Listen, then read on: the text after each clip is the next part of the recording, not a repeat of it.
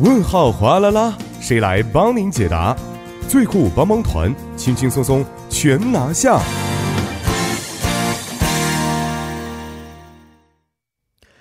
生活小贴士尽在帮您解答。首先欢迎我们的节目作家主言，你好，主播好，你好。那首先来听一下今天我们要解答的问题啊，到底是什么样的？您好。嗯，上周呢听到了关于坡州发生的非洲猪瘟的消息，而且我听说非洲猪瘟呢是致死率非常高的，传染性也很强的一种病毒。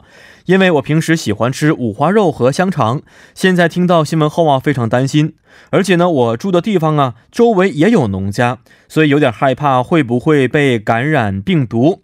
那如果我吃了感染的一些猪肉的话，那我也会被传染吗？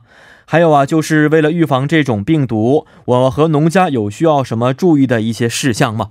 啊，首先还是非常感谢这位朋友的咨询啊。其实昨天我们也提到了金浦的这个养猪农场也被确诊感染非洲猪瘟的情况，啊，这也是第三例了啊。对此呢，防疫当局也是立即展开了宰杀工作和消毒工作。但是尽管这个防疫水平啊如此之高，那防疫失败的可能性现在看来也是比较高的。所以呢，这个危机感让大家感觉也是越来越强烈了。呃，所以先解答一下这个第一个问题，就是这个病毒啊，到底有多么严重啊，让人们可以做出如此敏感的一些反应呢？非洲猪瘟病是指发生发生在猪和野猪身上，死亡率最高达到百分之百的病毒性疾病，而且在韩国被指定为第一类法定传染病。患此病的猪出现高烧、食欲不振、起不来、呕吐、皮肤出血等症状。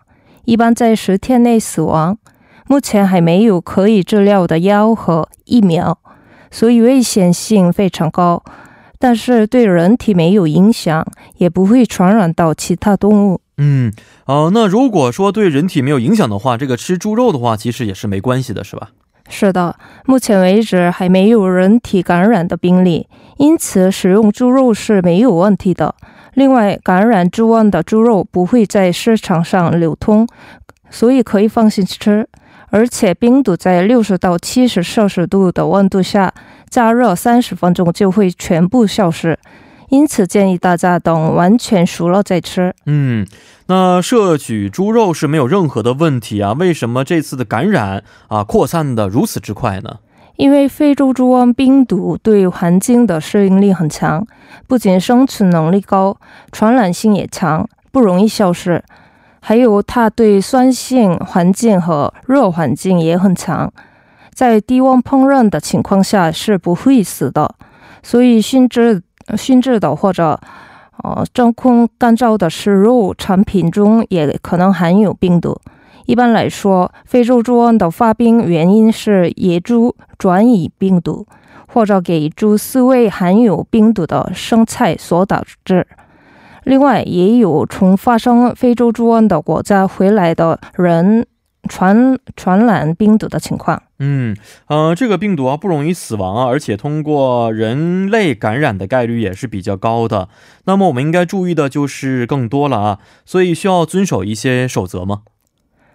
是的，首先访问过发生非洲猪瘟的国家的人要注意，猪肉以及包含猪肉的所有产品严禁入境。如果没有进行申报而入境，最多将被处以一千万韩韩元的罚款。另外，在非洲猪瘟国家旅行旅行时，应克制访问畜产农户和发生猪瘟的地区。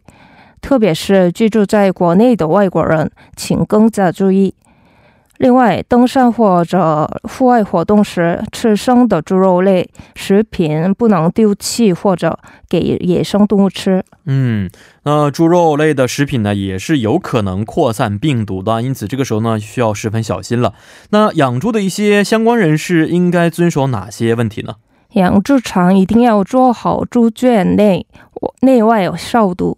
另外，要彻底管制农农场出入车辆和出入者，绝对不能接触感染病毒的野猪，也要也要绝对禁止携带生杀的食物。然后每天进行临床观察，如果猪出现疑似症状，请立即向农林畜产检检疫中部报告。您可以拨打幺五八八九零六零或者幺五八八四零六零进行申报。嗯。到现在为止啊，这个韩国境内只发现了三处猪瘟的疫情啊，正是尽全力的进行初期的一些应对。嗯，为了不造成更大的这个损失呢，还是需要大家共同的努力的。